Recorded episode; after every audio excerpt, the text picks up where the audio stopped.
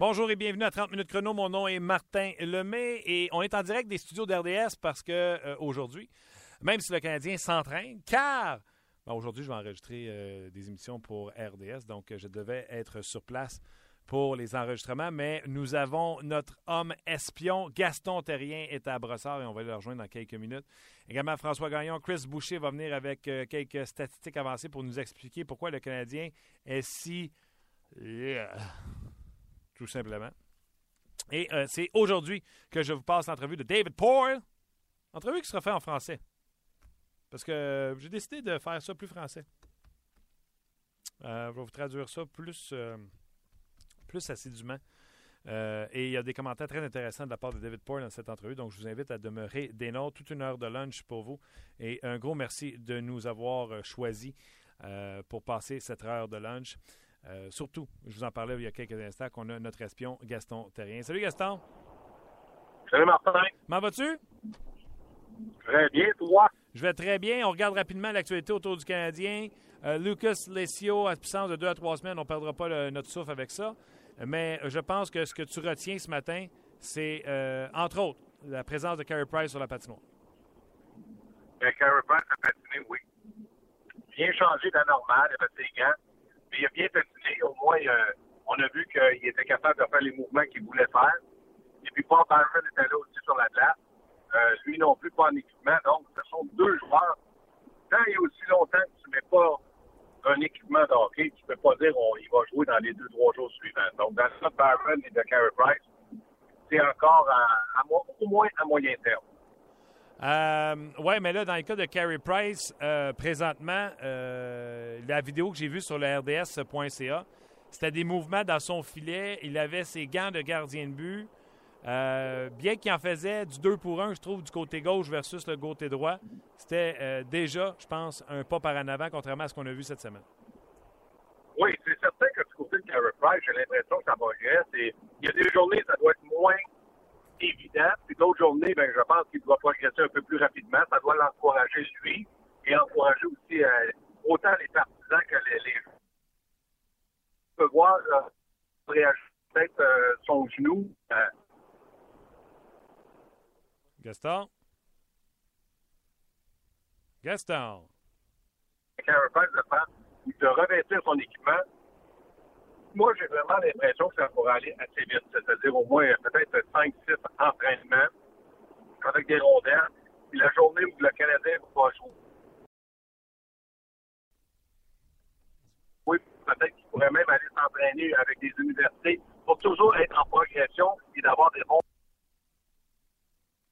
Son lancé n'est pas, euh, pas de la ligne nationale, euh, c'est pas la même chose. Donc, Gaston, euh, on te perd beaucoup. Je ne sais pas si tu es dans le tunnel ou euh, à quelque part. Gaston? Non. On te perd beaucoup, mon ami. Est-ce que est-ce que est-ce qu'on peut essayer de, raccrocher puis de te rappeler pour pogner une autre ligne?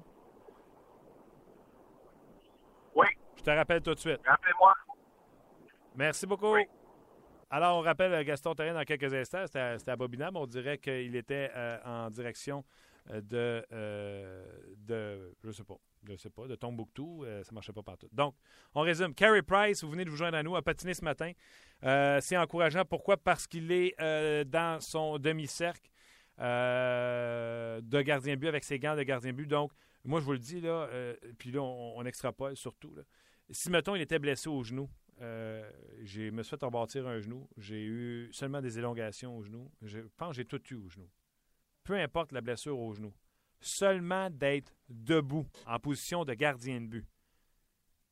On a, comment je voudrais ça, que les jambes, on a comme un triangle, tu à partir euh, de l'entrejambe jusqu'à terre, c'est comme un triangle, vous voyez l'exemple. C'est très taxant sur, euh, les genoux euh, d'être dans cette position-là. Donc, est-ce que, est que Carey Price, présentement, était à l'aise de faire cette manœuvre-là? Ben, ça semble, on n'est pas docteur à distance, mais ça semble aller mieux. On retrouve Gaston. Toujours là, Gaston?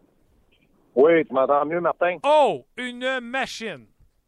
Bon, euh, non, mais comme je te disais, dans le cas de Carey Price, je pense que ça ne doit pas être toujours évident de s'entraîner à certains moments quand tu as du caractère d'arriver de, puis de constater que tu ne progresses pas au rythme que tu voudrais progresser. Mais il doit être patient. Il doit être patient, il n'y a pas le choix. OK. Euh, ne perdons pas trop de temps avec euh, un joueur qui est blessé. Par moi de l'entraînement, ça va l'air de quoi ce matin? Ouais, ça a l'air d'avoir impressionné. On a pratiqué beaucoup l'avantage numérique. On a pratiqué. Euh, moi, j'ai l'impression qu'on essaie de. J'ai l'impression qu'on essaie de donner confiance aux joueurs. 3 contre 0, 5 contre 0, 3 contre 1. On est allé au filet, on n'a plus des lancers.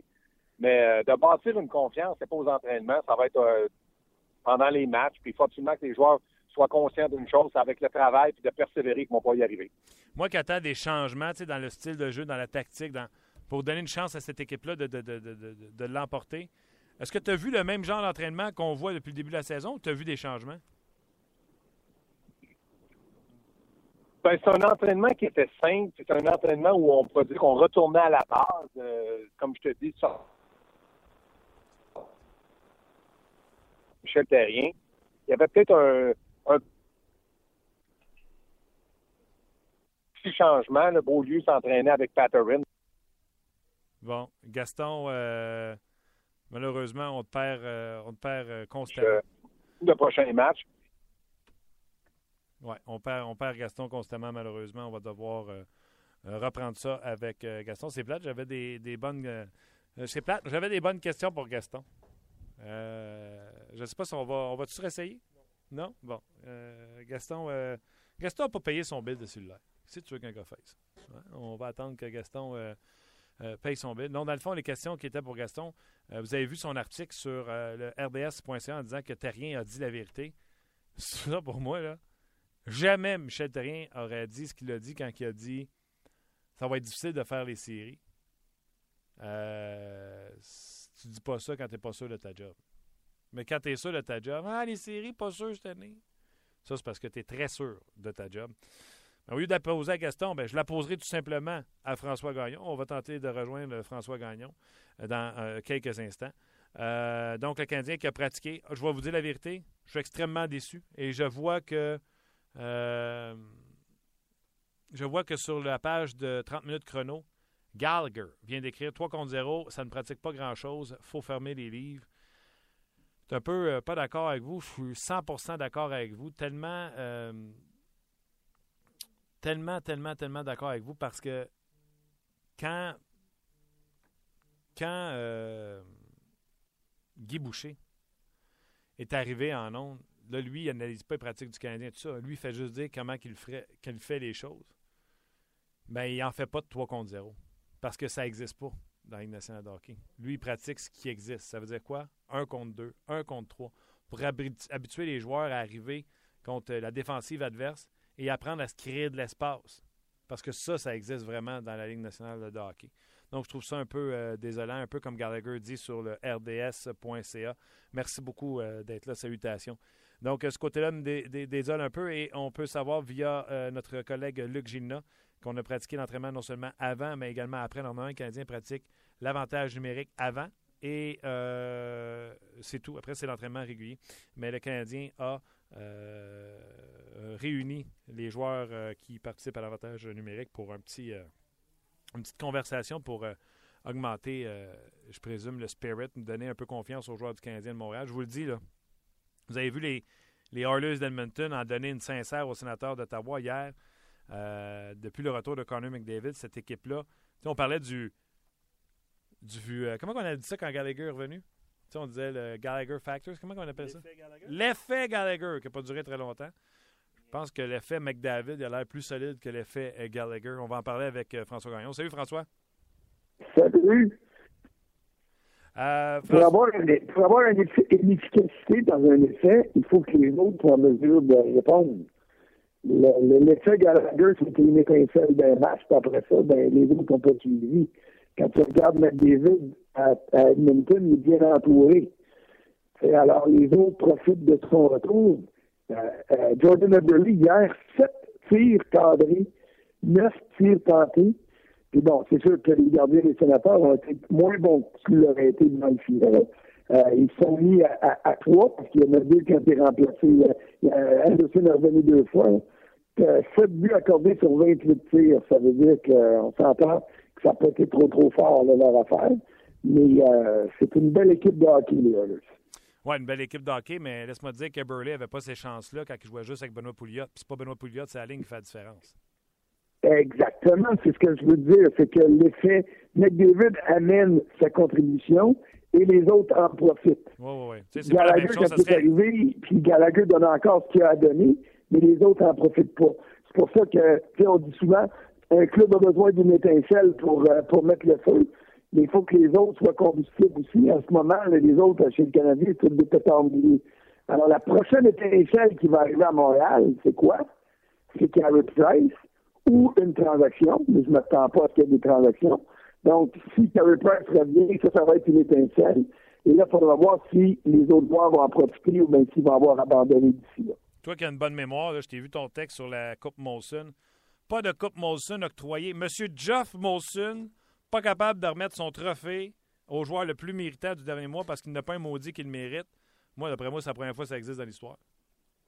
Euh, c'est pas la première fois que ça arrive. C'est la première fois euh, que le Canadien ne peut pas remettre la Coupe Monson parce que tu as trois gars à égalité.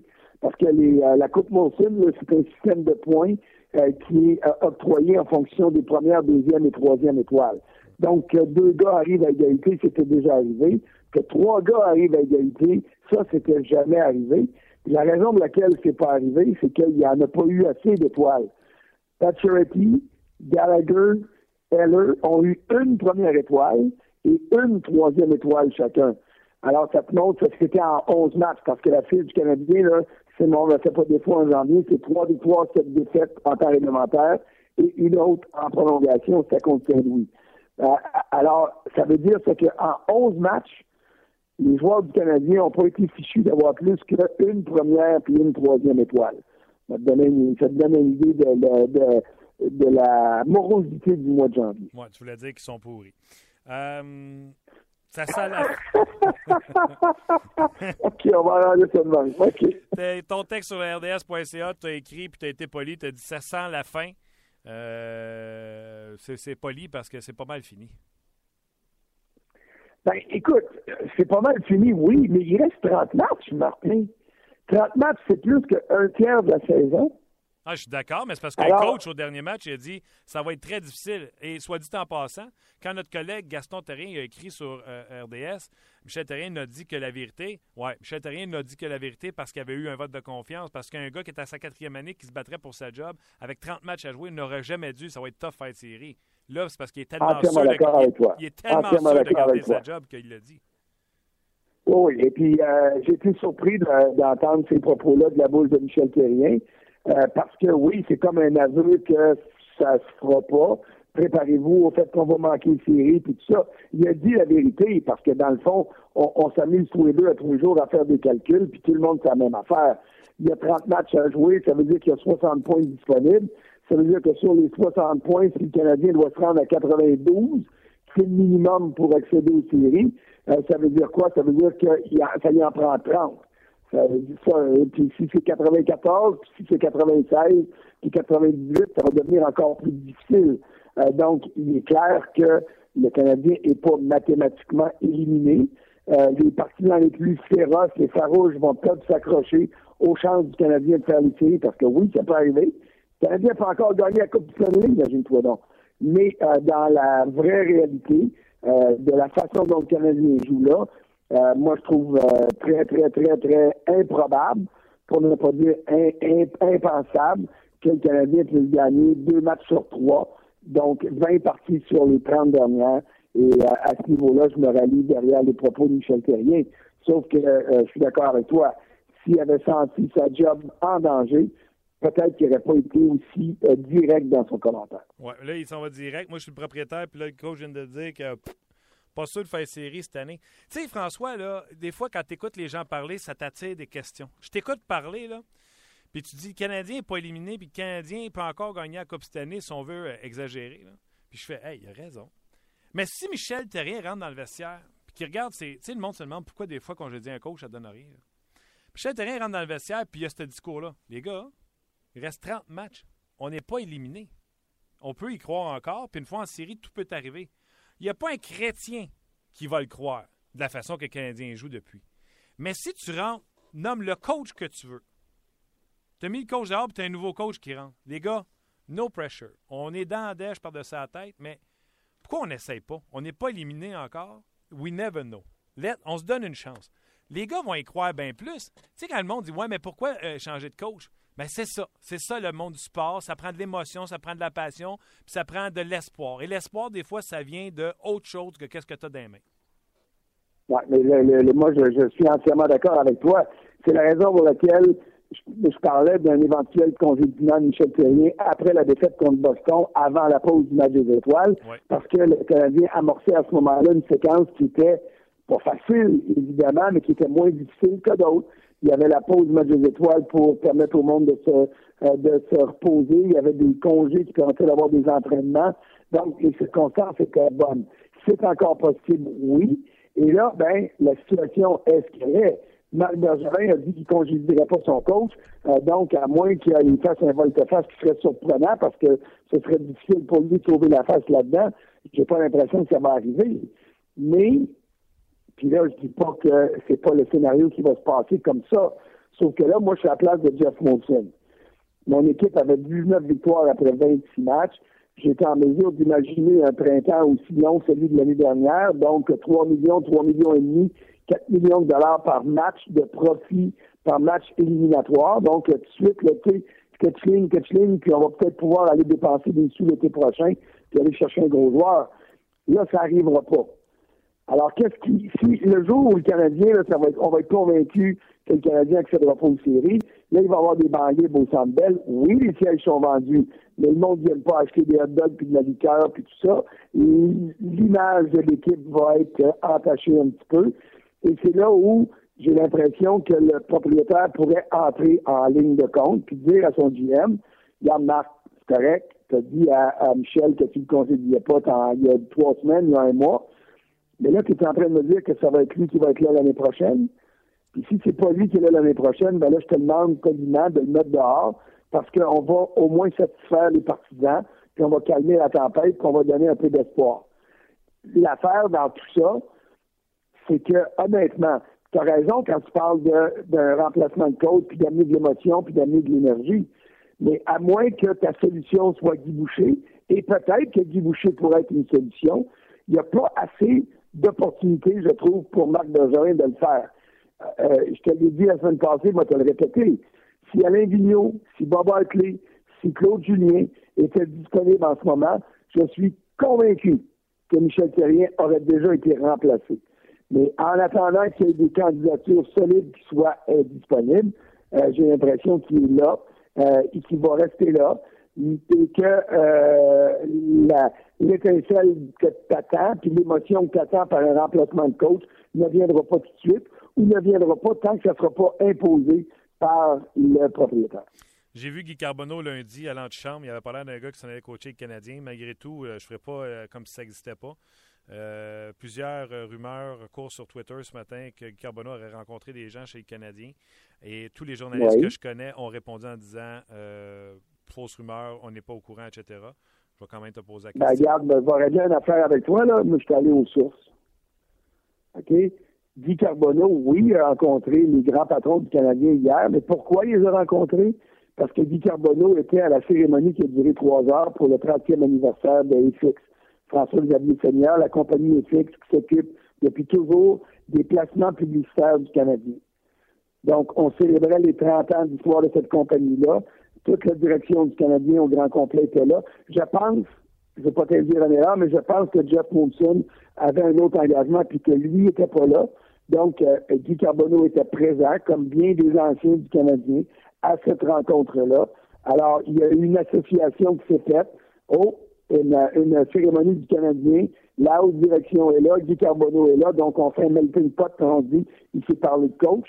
Il y a peut-être eu des discussions, mais euh, j'ai fait des démarches il n'y a pas plus que 45 minutes et la réponse a été oui, mais non. Alors, euh, oui, il y a eu une rencontre. Non, il n'y a pas eu de discussion à l'effet que euh, Carbonneau pourrait remplacer Michel Terrien ou redevenir son adjoint. Parce que souviens-toi, quand Guy Carbonneau et Michel Terrien, quand Michel Terrien est arrivé à Montréal la première fois, Carbo a été un adjoint fidèle et efficace.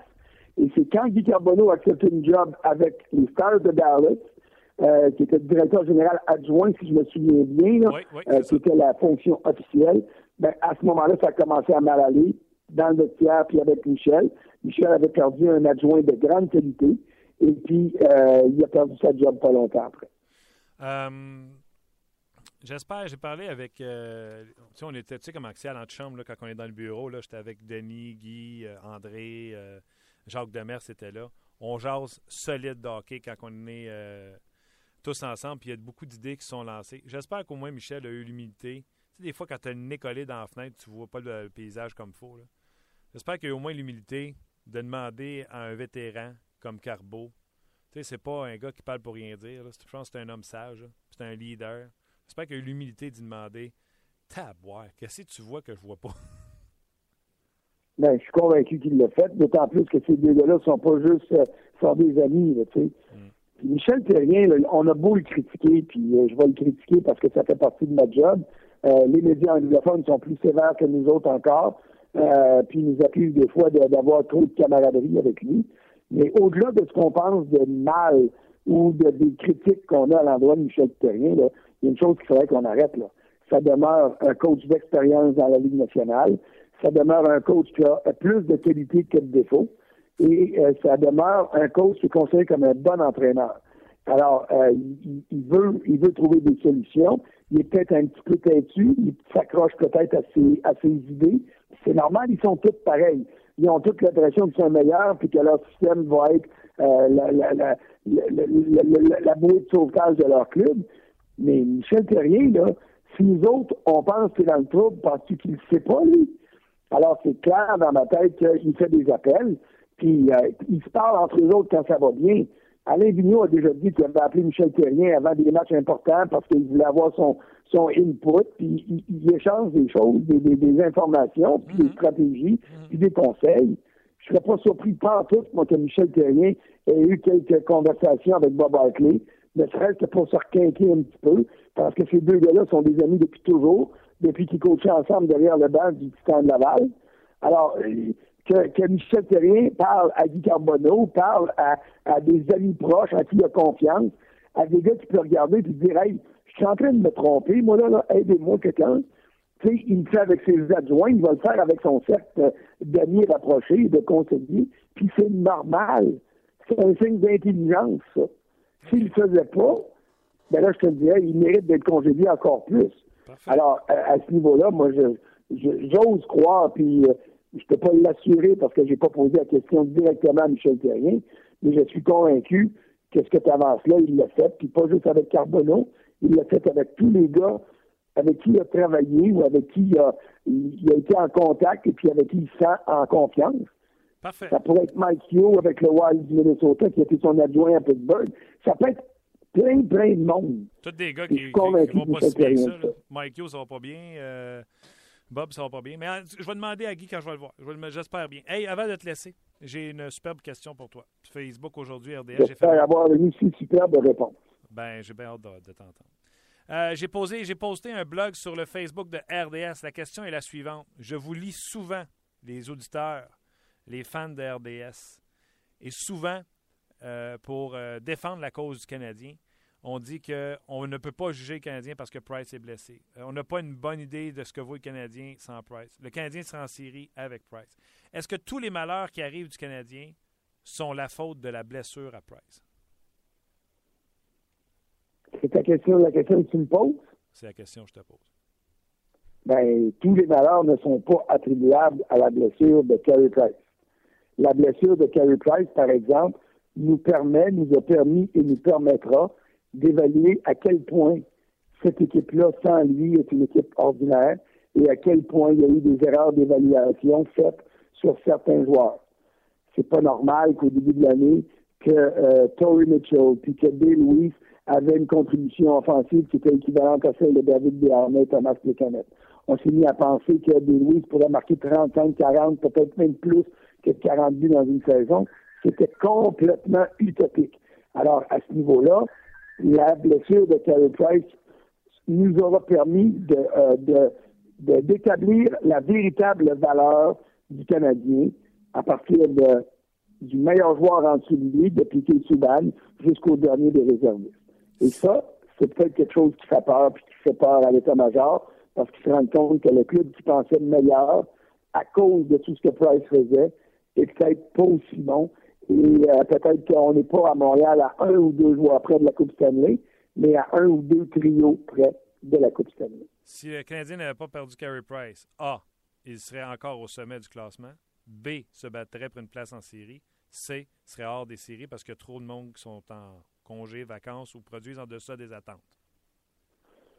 Il ne serait pas en première place, mais il serait déjà en série. Le Canadien était. Euh, moi, ce que j'avais prédit, puis c'est bien honnêtement, en début de saison, c'était une dizaine de points de moins que l'an dernier parce que tout avait bien fonctionné. Pas juste Carey Price qui avait été extraordinaire, mais il n'y avait pas eu de blessure. Mm-hmm. L'an passé, le Canadien a fini avec quoi 110 points? Alors, j'avais dit 10 à 12 points demain, donc 98 à 100 points cette année, ce qui va être assez pour faire les séries. Euh, je pense pas que le Canadien aurait tombé aussi creux si Carey Price était là, mais à un moment donné, même Carey Price peut pas euh, peut pas récupérer toutes les erreurs de ses coéquipiers. Et le Canadien en fait beaucoup trop maintenant. Et c'est la raison pour laquelle euh, Condon, Scrivens, Pitokowski n'ont pas été en mesure de, de, réparer tout ça. OK. Euh, gros programme en fin de semaine, mon François? Très gros programme. Deux matchs euh, qui devraient, ben, qui devraient être faciles. Il n'y en a pas de match facile.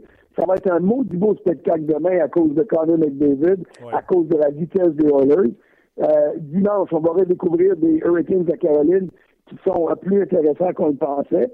Et puis, mardi, ça va se finir contre Tampa Bay, cette séquence de euh, cinq parties euh, après la pause du match des étoiles, euh, dont quatre à domicile. Puis là, je vais te le dire, j'espère pour Michel Terrien, puis pour son, son, son cœur et son esprit, que le Canadien va gagner deux de ces trois matchs-là, ou au moins un, parce que s'il les perd les trois, j'ai l'impression vraiment, vraiment que euh, le propriétaire pourra à ce moment-là dire OK, c'est assez. On fait une croix sur l'année, mais on change de coach parce que ça nous prend, ça nous prend un petit quelque chose pour se rendre jusqu'à la fin. Veux-tu que je te fasse changer ta prédiction? Ben, Ben Scrivens est annoncé pour affronter ses anciens coéquipiers, les Oilers de Minton. Ça ne me dérange pas, pas tout, c'est normal. Euh, on, utilise euh, la voix de l'émotion. Et puis Scrivens, à part le dernier match où il a été très ordinaire, je sais qu'il n'a pas encore gagné dans l'uniforme du Canadien, mais reviens sur toutes tes performances. Tu ne peux pas identifier un match et dire le Canadien a perdu à cause de Ben Stevens. Il n'a pas sauvé ses défenseurs assez souvent pour euh, gagner, mais les erreurs, c'est pas lui qui les a commises, c'est autour de lui qu'elles ont été commises.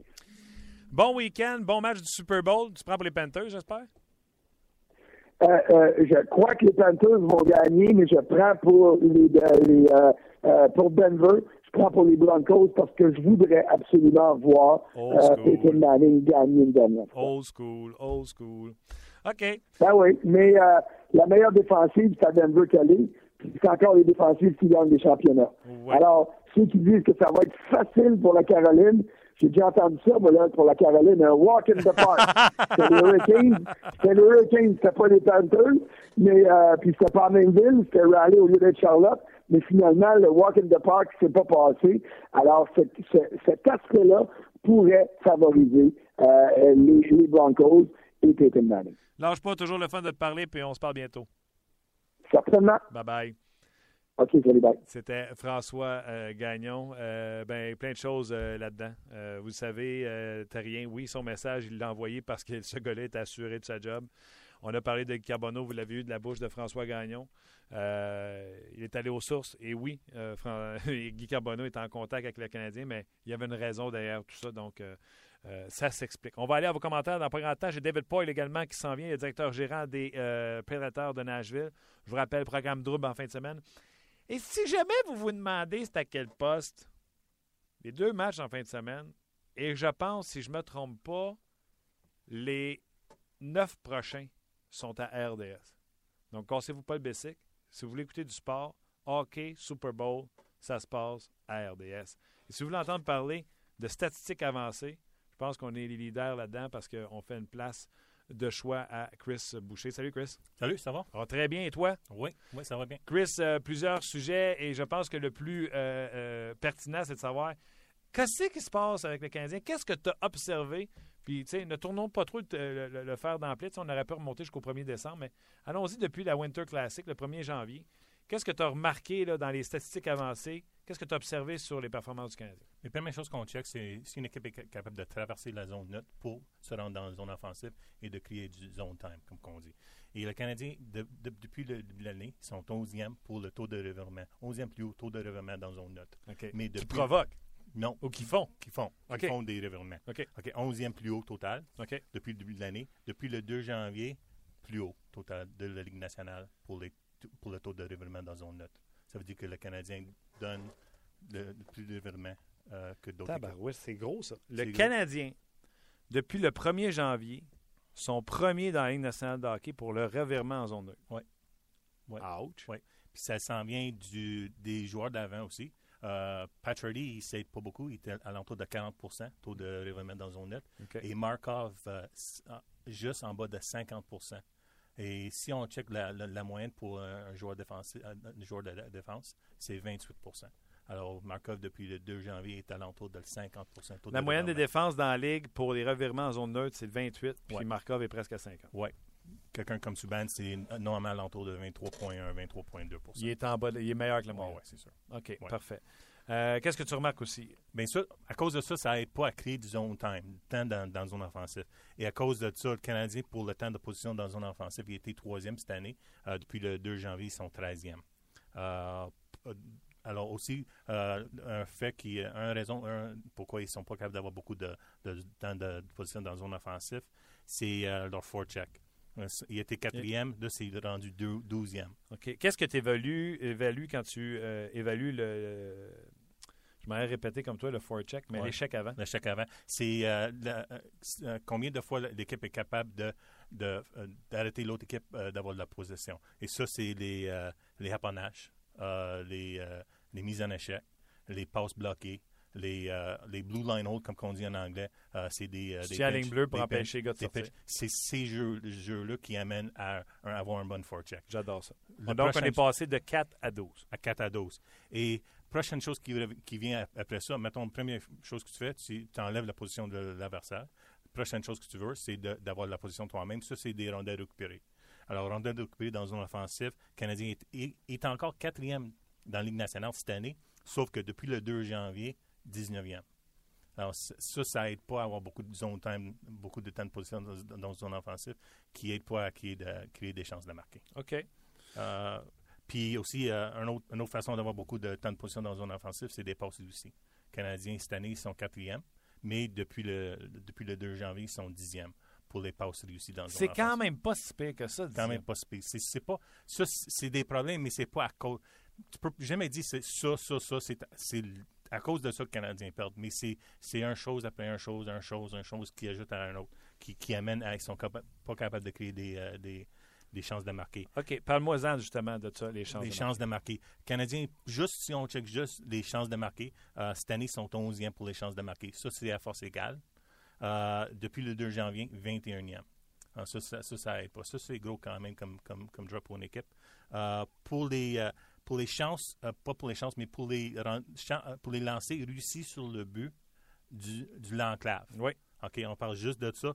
Septième cette année, mais depuis le 2 janvier, ils sont 26e. Ils n'ont pas beaucoup de chances de marquer. Hey, imagine tellement il était haut avant le Ouais. 1er janvier. Exact, Parce que exact. là, ils sont 7 malgré qu'ils sont Ouais. 26e depuis le Ouais. premier. Beaucoup de ces stats-là, ils, ils- ils ont été parmi les cinq meilleurs euh, avant le début de décembre. OK. Euh, si on valide des, juste les tentatives de lancer, euh, septième cette année, 16e depuis le 2 janvier. Les, les tentatives de lancer sur le but, huitième cette année, 26e depuis le 2 janvier. Euh, euh, les passes vers l'enclave. Ça, c'est vraiment important pour créer des chances de marquer. De l'enclave. De l'enclave. Les passes, pas les passes de l'enclave, mais les passes vers l'enclave réussies. Exact. Si tu avoir des chances de marquer de l'enclave. Exact, c'est vraiment important. Et beaucoup de, beaucoup de buts viennent des, des, des passes de l'enclave. Pas nécessairement des, euh, d'autres façons, mais c'est vraiment des passes de l'enclave. Euh, Sixième cette année, 23e depuis le dé- début de, de- depuis le début de janvier. Puis aussi pour les, euh, pour les on parle de, des jeux euh, qui aident à créer des chances de marquer. le Canadien est cinquième cette, année dans la Ligue nationale, mais 23e depuis le 2 janvier. Donc, c'est en baisse drastiquement depuis Ouais. un mois. Ouais. Parle-moi rapidement de Lars Eller. Lars Eller, depuis le 2 janvier, c'est Eller qui, qui mène le Canadien pour le temps de position dans la zone offensive. On est dans le trouble. Tu as raison 100%. Ça, ça aide pas. Aussi, euh, c'est Lars Eller qui, qui mène le Canadien pour les postes du C vers l'enclave. Puis c'est pas un de ses forces. C'est vraiment le contraire, c'est un de ses faiblesses. Ouais. Alors ça, ça aide pas le Canadien que c'est Lars Eller qui, qui mène ça. C'est pas Desharnais, c'est pas Plekanec. C'est vraiment Lars Eller, Lars Eller qui mène pour ces affaires-là. Markov? Markov, mais on a parlé de son taux de, taux de revirement dans zone neutre qui aide pas. Aussi, son taux de revirement dans zone défensif est le plus haut de- des défenseurs de- du Canadien depuis le 2 janvier. Sûrement le plus haut aussi euh, total depuis le début de sa carrière parce que je pense qu'on Ouais. voit le, le moins bon de- d'André Ouais. Markov. Écoute, je veux que tu me parles de Carey Price. Mais c'est parce que là, je capote un peu. Le monde dit tellement que Carey Price change la donne sur la confiance, sur le ci. Et là, j'ai même commencé à entendre du monde. Ouais, mais les sorties de zone, il étaient incroyables. Y a-tu tant de sorties de zone que ça qui sont préparées par le gardien de but? Euh, Carey amène, Carey produit 4 sorties de zone de plus que Condon en moyen par match. C'est pas beaucoup, mais c'est quand même c'est 4. Euh, côté de rondelle occupée dans la zone défensive, ça, c'est des dégagements dans la zone qu'il sort puis, puis il vient le chercher. C'est en moins, c'est en moins 4 de plus que, que Carey, euh, amène que Condon. Mais c'est plus, le but d'un, le, le but d'un gardien, c'est d'arrêter la rondelle. C'est ça. Alors, si ma- le Canadien en moyenne, il, il alloue 5 chances, 5 lancers de bas de l'enclave. Ça, C'est vraiment du bas de l'enclave, 5 par match. Euh, Carey Price, son taux d'efficacité pour les arrêts, c'est à l'entour de 80 Alors, ça veut dire que pour 5, pour 5 il arrête 4. OK. Right? Condon, son moyenne, euh, c'est 60% Alors, sur 5, il arrête 3. Alors, ça, si, si tu veux juste focuser sur une chose, la différence entre Carey Price et Mike Condon, c'est ça la différence. Et c'est là que le Canadien, faut qu'il en donne moins de chance dans cet endroit-là parce que gardien de but, c'est normal, c'est Condon. Ouais. Il y en a un juste un, Carey Price. Puis ça Et c'est là qu'il faut limiter les chances. Et on l'a vu là, contre Buffalo. Là. Beaulieu sur le troisième but, euh, Taylor, euh, puis euh. Petrie qui, sais pas ce qu'ils font, là, euh, complètement à, à droite, complètement attiré par euh, la rondelle, qui laisse euh, Foligno seul devant la rondelle, qui a juste à faire dévier la rondelle dans le but. C'est le bas de l'enclave. Et, c'est- et qu'est-ce, Condon, qu'est-ce qu'il fait? C'est, il- fait des arrêts qu'il est supposé de le faire. Il le fait souvent. Mais j'ai l'impression qu'il en- casse en fin de match. Oui, mais même en haut de l'enclave, il fait des arrêts qu'il est supposé de le faire. C'est le bas de l'enclave. Puis c'est ça la différence entre un gardien de premier plan et un gardien de, un gardien de réserve. Un- quelqu'un comme Holtby, c'est 83 des, des, des lancers de bas de l'enclave qui arrêtent. Même Reimer, c'est 83% Carey Price, c'est 80 Et si tu descends à 60% bas de l'enclave spécifique, tu peux pas gagner. On gagne avec toi, Chris. Vous pouvez le suivre sur Twitter, surtout pendant les matchs de hockey, je vous le conseille. Euh, Chris underscore Logic avec un Q. Oui. Sur euh, Twitter. Euh, puis sinon, euh, tapez mon nom puis allez voir euh, les gens à qui je suis abonné. Je suis abonné à, à Chris. Vous pourrez le suivre vous aussi. Gros merci, puis on se reparle la semaine prochaine. Oui, merci beaucoup.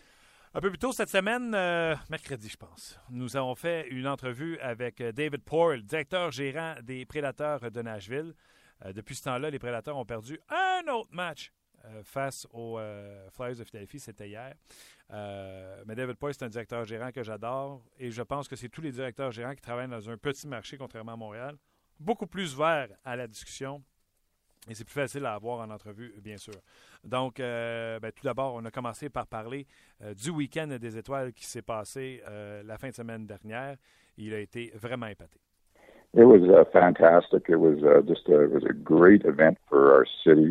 uh, for our franchise, and for for hockey. I I thought uh, I've been to a lot of All Star games in my time, and I thought it was the best All Star game um, ever. Our our setting in Nashville is, is such that with the hotels and all the restaurants, the the bars, all the entertainment is all within walking distance, so it's very fan friendly, um, and it just uh, provides an atmosphere that uh, allows people to have a, both a good time uh, during the game or before or after the, the game. And I also thought, most importantly, that the uh, the new format, the three on three uh, game that we played with the All Stars, was terrific. Uh, they were able to use their speed, their skill, their creativity, and um, I just thought it was a, a terrific, uh, terrific game. And I'm I'm very happy that we changed that new format.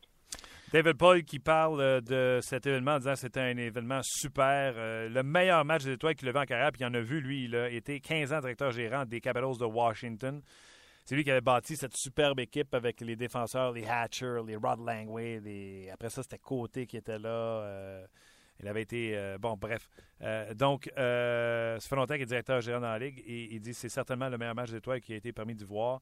Et il dit c'est sûr que l'environnement autour de l'aréna se porte à, ça avec les restaurants, les bars qui sont tous à distance de marche de l'aréna et le format de 3 contre 3 qui a tout simplement été extraordinaire. Ça nous a permis de voir le talent des joueurs.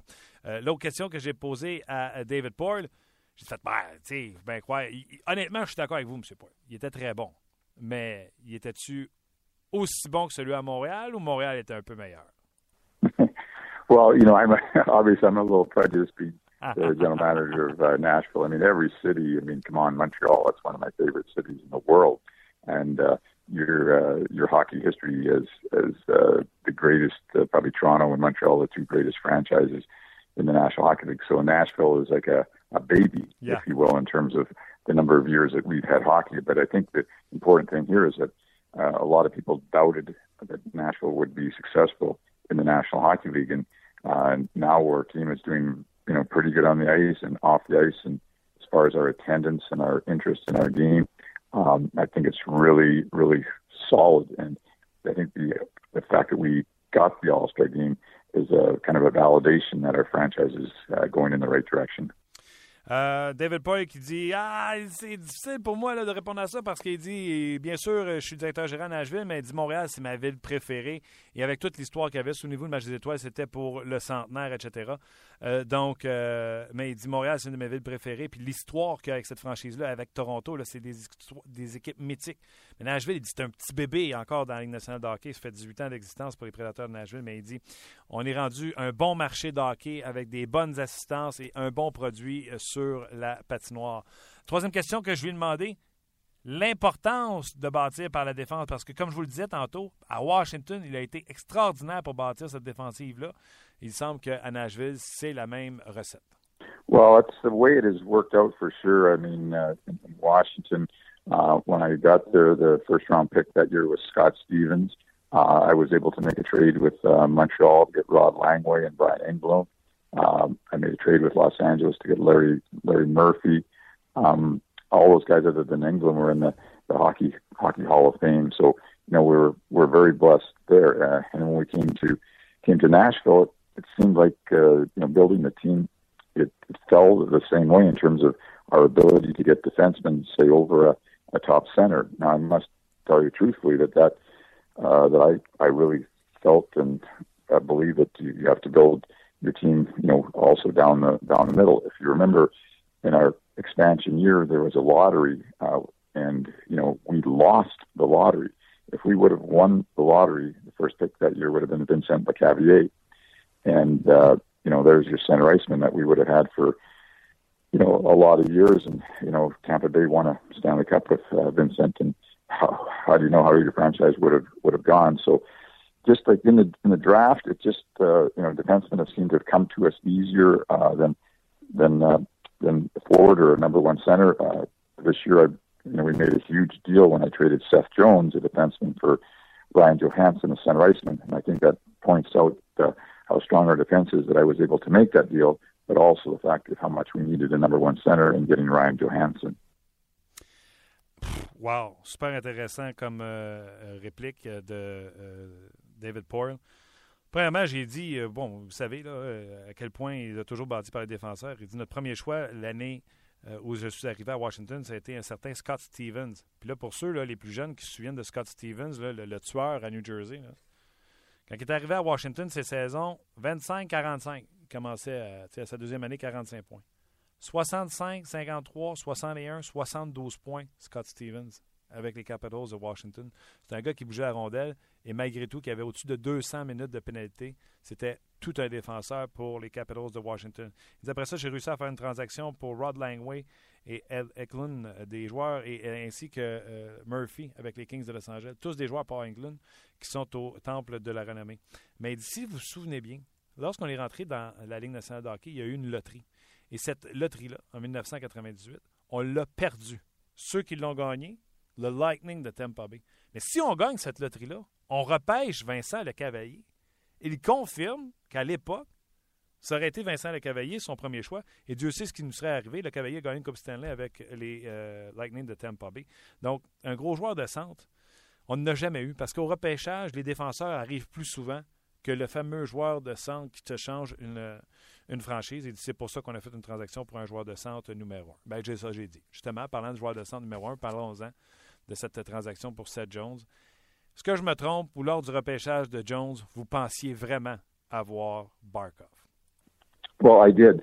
Uh, if everybody remembers, uh, the draft went uh, McKinnon, Barkov, uh, Jonathan Drouin, and then we got uh, Seth Jones. Our need was a was a center, uh, for, and there was three three forwards versus one defenseman, and I really felt, and our staff felt that we were going to get one of those forwards, and I, you know, we were probably hoping that we'd get uh, Barkov because uh, you know we knew McKinnon was going to go uh, number one, but uh, that's not the way it turned out. And and, and Florida with Dale Talon, uh, they chose wisely. And Barkov is a terrific player, and uh, you know, and obviously Dale felt uh, you know they had Ekblad, and then they get uh, they get Barkov that uh, they, they didn't need a defenseman, so that's the direction that they uh, that that they went. Um, and so our, you know, our defense was really good here in Nashville, but Seth Jones was playing on our third third pairing. Uh, I couldn't give him uh, a path to get to the top. I mean, he deserved to play, get more ice time, and play in more important situations. And unless I was going to trade another defenseman, whether it be uh, like Weber or Yossi, something like that, uh, it was going to be hard for Seth to get to where he needed to to be. And like I already said, and you know, you repeated, uh, we were really been struggling offensively this this year, and we we didn't have a number one center. Two of our centers, Mike Ribeiro and Mike Fisher, are 35 years of age. So you know whether we made that deal or didn't make that deal, I would still be looking to get that number one center, and it didn't seem like uh, we're going to be able to get it in the draft uh, because that was take a little bit more time, and I didn't think it was going to be available to us in free agency. You know, players like Anzi Kopitar, you know, signed with uh, with Los Angeles, and I don't know what's going to happen with Steve Stamkos, but I didn't think we could get uh, anywhere near good a center uh, as Ryan Johansson. So that's why we made the trade.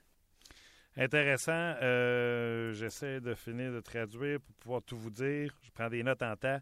Euh, vous dire que, euh, ben oui, Barkov, c'était lui qui visait au repêchage euh, de Seth Jones parce que tout le monde parlait de McKinnon premier.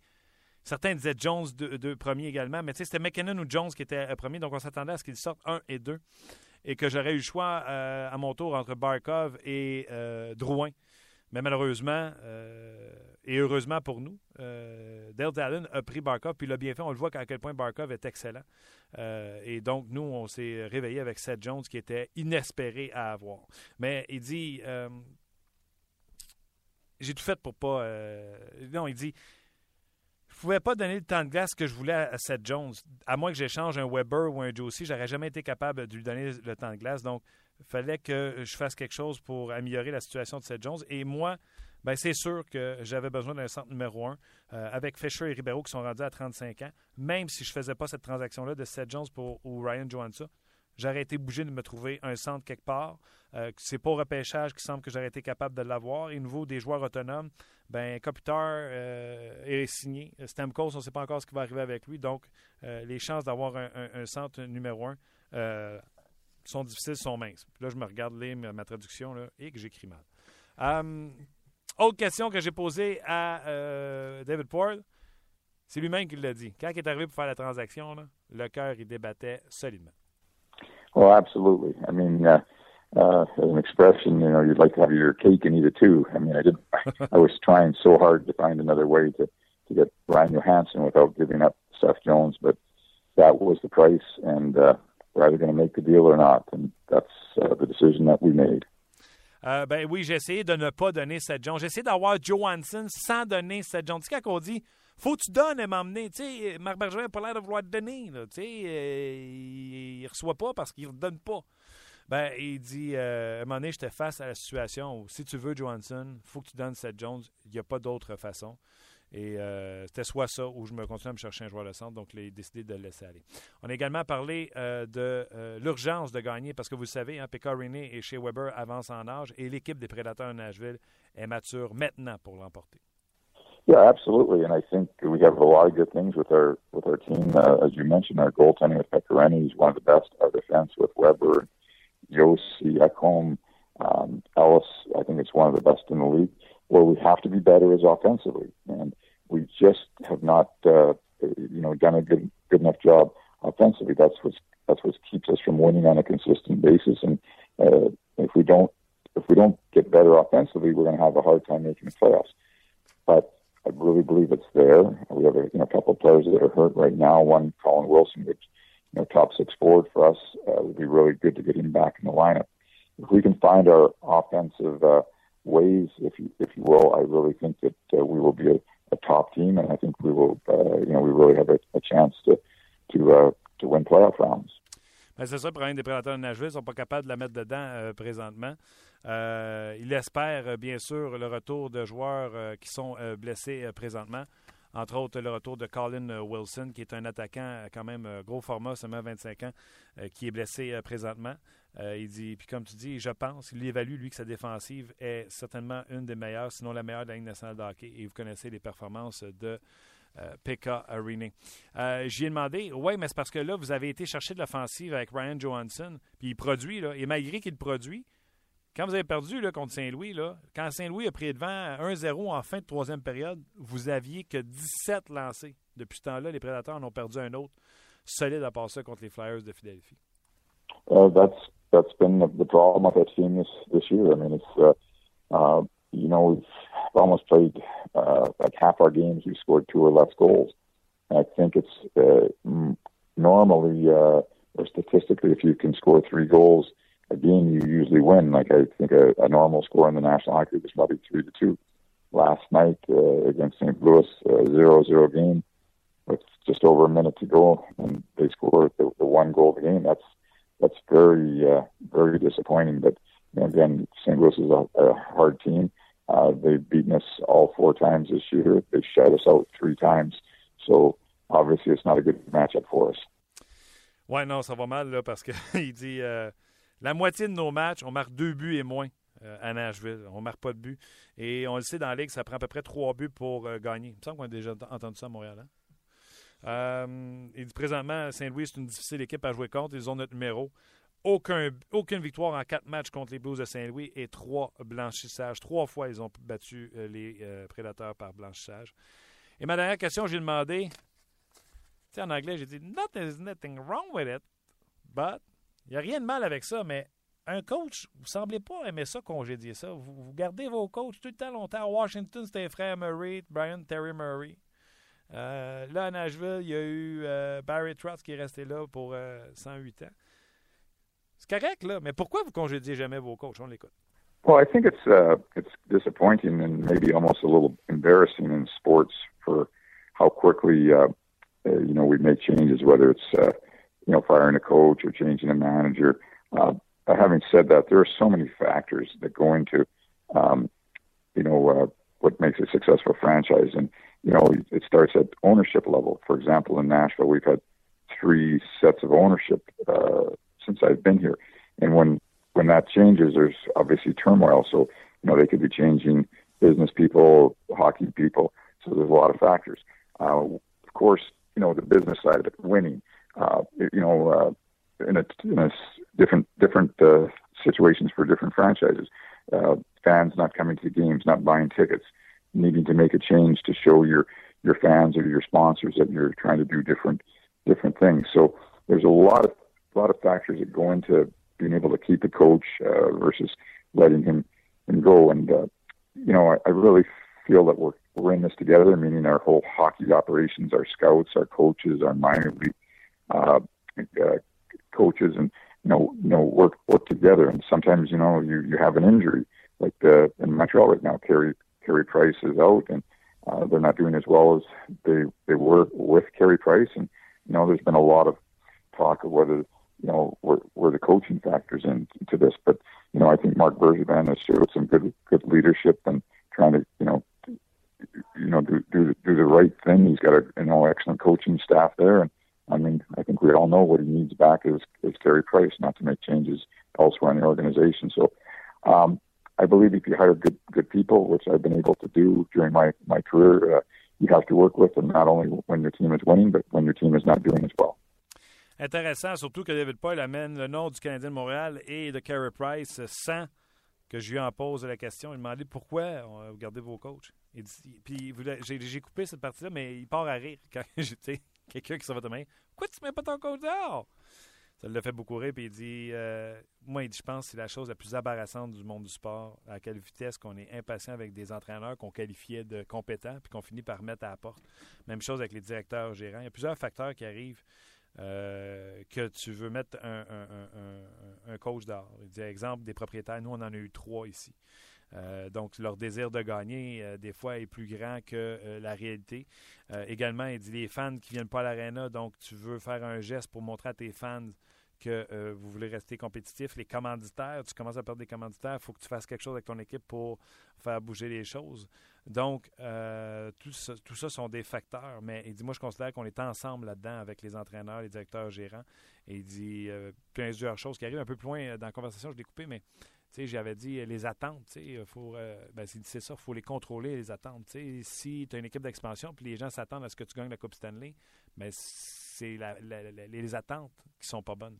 Exemple, à Montréal, les Canadiens ne jouent pas bien, les Canadiens ne gagnent pas. Mais on, le sait qu'ils ont perdu leur meilleur joueur en euh, Carey Price. Donc, il y a des circonstances euh, qui font que euh, les attentes changent euh, de ce côté-là.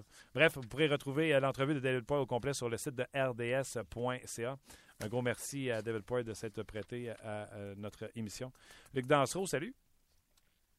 Salut, Toi, l'habitude, tu viens avec un thème. Hein? je viens avec un thème. C'est maintenant l'heure des commentaires des amateurs. En vrac! Yeah! Je viens avec un micro aussi. Également.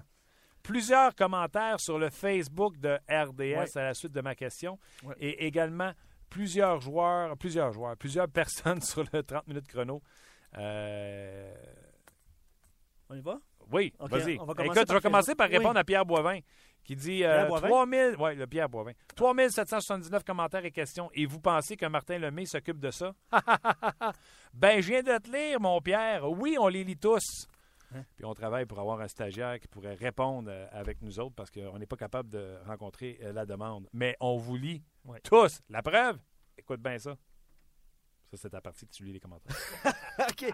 Ah, là, c'était là, là c'était le c'était signe. Bernard euh, Raymond, ça fait deux ans que je le dis, Carey Price fausse les données. Il a tellement camouflé les erreurs de, cer- de certains joueurs et leur manque de talent. Enlevé Price l'an passé et le CH ne faisait pas les séries. Moi, je pense pas que cette équipe-là est si mauvaise que ça. Oui, Carey Price fait mal, là, mais t'es pas obligé d'avoir Carey Price dans le filet pour gagner. Si c'est ça, là, t'as vraiment une mauvaise équipe. Si c'est ça, là, le Canadien a une équipe de fond de cours. Parce que, tu sais, prends l'exemple les Sharks de San Jose, là. Martin Jones, là, c'est pas Carey Price. Non. Mais ils sont allés chercher un gardien de but stable, qui fait les arrêts. Les Sharks se battent pour une place en séries éliminatoires. Ben, il y a une bonne équipe quand même. Mhm. Tu comprends-tu ce que je veux Ouais, dire? Là? Euh, mets un bon gardien dans le filet. Puis je suis pas en train de lancer la pierre à Mike Condon, mais je pense que Mike Condon, c'est un numéro 2 en l'an devenir. C'est pas un numéro 1 en l'an devenir. Donc, si c'est un numéro 2, tu ne changes pas de la garnotte en or, Euh, même si tu lui fais jouer 40 games. Oui, je vais te lire deux commentaires par rapport à Mike Condon. Shoot. Stéphane Veillette, lui, qui euh, sur Facebook dit qu'il n'est plus capable d'entendre l'excuse de Carey Price. Oui, il manque au CH, mais Condon fait quand même bien. C'est le reste de l'équipe qui est à blâmer. Tu sais, un gardien de but numéro 1 qui est dans le processus de devenir numéro 1, un m'emmener, il garde les buts sur la tête puis il te fait un blanchissage. Malgré les erreurs qui se passent devant lui. Tu sais, euh, ça, je disais à Chris tantôt, on dirait que Mike Condon, il casse à la huitième minute de la troisième période. La huitième minute de la troisième période, là, ou quand il y en a 12 de fait, qu'il en reste 8, là, on dirait que c'est un but égalisateur, c'est le but de la victoire. c'est- Il se passe tout le temps quelque chose. là. Ouais. Huitième minute. Commentaire de Diane. Vas-y. Euh, et si on patientait un peu avec Condon, comme on l'a fait avec Carey et Galchenyuk? Puis elle, elle dit après tout, sa moyenne est de 2,43 en 30 matchs. C'est fort comparable à ce que ce qu'on retrouve avec des gardiens qui sont qui ont de- plus d'expérience. Ouais, je viens de le dire. Ouais. Mike Condon, d'après moi, sera un numéro 2 dans les nationales de hockey. Je suis pas certain que ça va être un numéro 1. Mais, tu sais, j'ai rien contre Mike Condon. J'ai voté pour que Mike Condon reste, même si mon vote valait rien. Mhm. Je, je souhaitais que Condon reste au détriment de Tokarski, qui n'est même pas un gardien but numéro 2 dans la ligue. Mais, tu sais, euh, chacun sa chaise. Oh, ça se dit-tu, ça? Chacun cha- sa chaise. Chacun. Chacun sa chaise. Allons-y. Chacun sa chaise. Euh, sur la page de 30 minutes chrono, il y en a qui se mettent des. des, euh, ben, c'est toujours le cas, là, mais des, euh, des, des, voyons, des rumeurs de transactions. Mais, euh, euh, je, vais, je vais lire quand même le commentaire de William. Martin, crois-tu qu'on peut avoir Ryan Nugent Hopkins puis leur premier choix pour Pacioretty? Ryan Nugent Hopkins et un premier choix pour Pacioretty. Là, il nomme le nom d'Austin Matthews, mais ça, il n'y a rien de fait là-dedans. là. Non, non, il n'a rien fait. Euh, écoute, Matthews, attends une minute. Ryan Nugent-Hopkins, il est tout le temps blessé. Je suis pas certain que ça va être un choix. Euh, tu peux parler, euh, Chris, c'est pas de trouble. Ouais, mais Ryan Nugent-Hopkins est égal. Qu'est-ce que c'est écrit? Heller. Ah! Ah ouais? C'est la même Ben, ouais. Côté offensif, c'est pas, un- pas un joueur offensif. Tu penses? Bon. OK, mettons que c'est pas la crème du numéro 1, là. Ouais.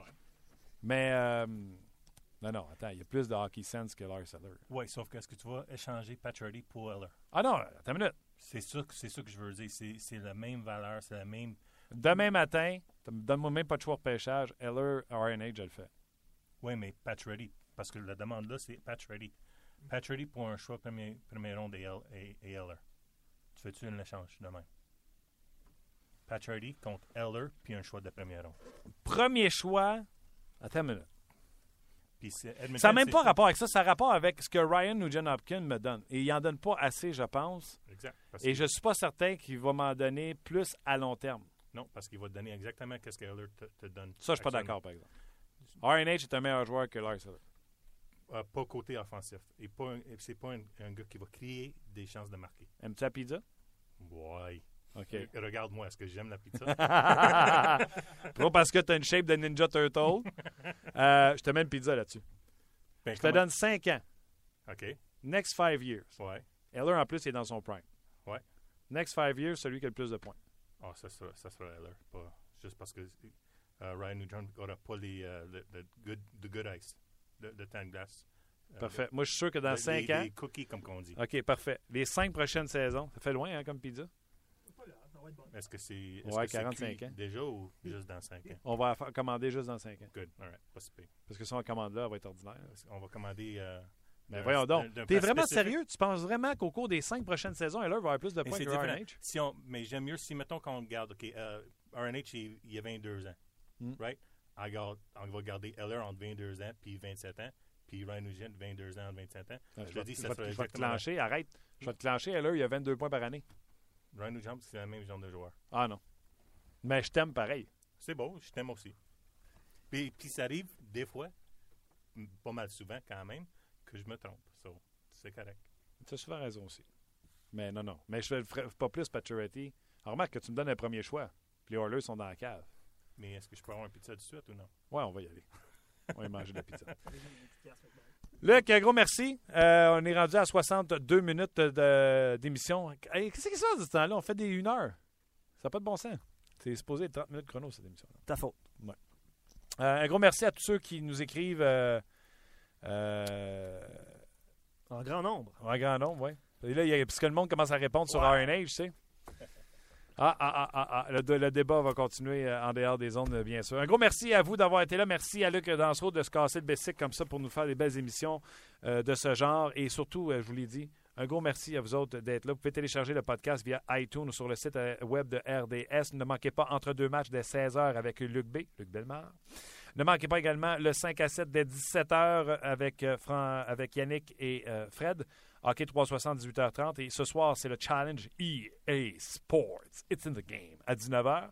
Suivi d'une excellente émission de Faites vos jeux où il y aura un collaborateur, ma foi, extraordinaire qui s'appelle Martin Lemay. Euh, mais nous aurons une grosse équipe ce soir. Pourquoi? Parce que euh, à l'émission, nous aurons Mathieu Prou, entre autres. On va parler beaucoup de Super Bowl et de Paris, de tout ce qui existe par rapport au Super Bowl, les confrontations, etc. Manquez pas euh, l'antichambre non plus.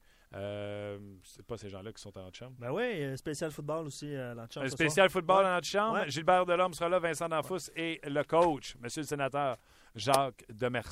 Deux matchs des Ice Cap en fin de semaine sur nos ondes. Arrête donc. Ce soir et demain. Pour vrai? Après le Canadien, euh, demain, un match des Ice Caps euh, sur nos ondes. Vous voulez parler de Hudon? On devrait rappeler Hudon. Ouais. On devrait rappeler McCarron. Ouais. Si vous n'avez pas regardé deux matchs RDS, vous n'avez pas le droit de m'appeler et de me dire ça. Pas de John Scott, parce que John Scott. euh, Sa femme est en travail. Exact. C'est deux matchs contre le club école des Canucks. Donc, pour ceux qui veulent voir Jordan Subban, Ah, Chris Higgins il est rendu là. et Brandon Prost. Prost, territorialisé les mineurs. Absolument. Absolument. C'est le fun. Ma- Marie-Pierre va pouvoir voir son chum. On sait que Marie-Pierre va écouter RDS. Un gros merci à tout le monde. Merci à vous autres d'avoir été là. Puis on se reparle euh, lundi. Sans faute, bon week-end. Soyez prudents. Bon week-end du Super Bowl. Les Panthers vont l'emporter 33 à 33-13. 33-13.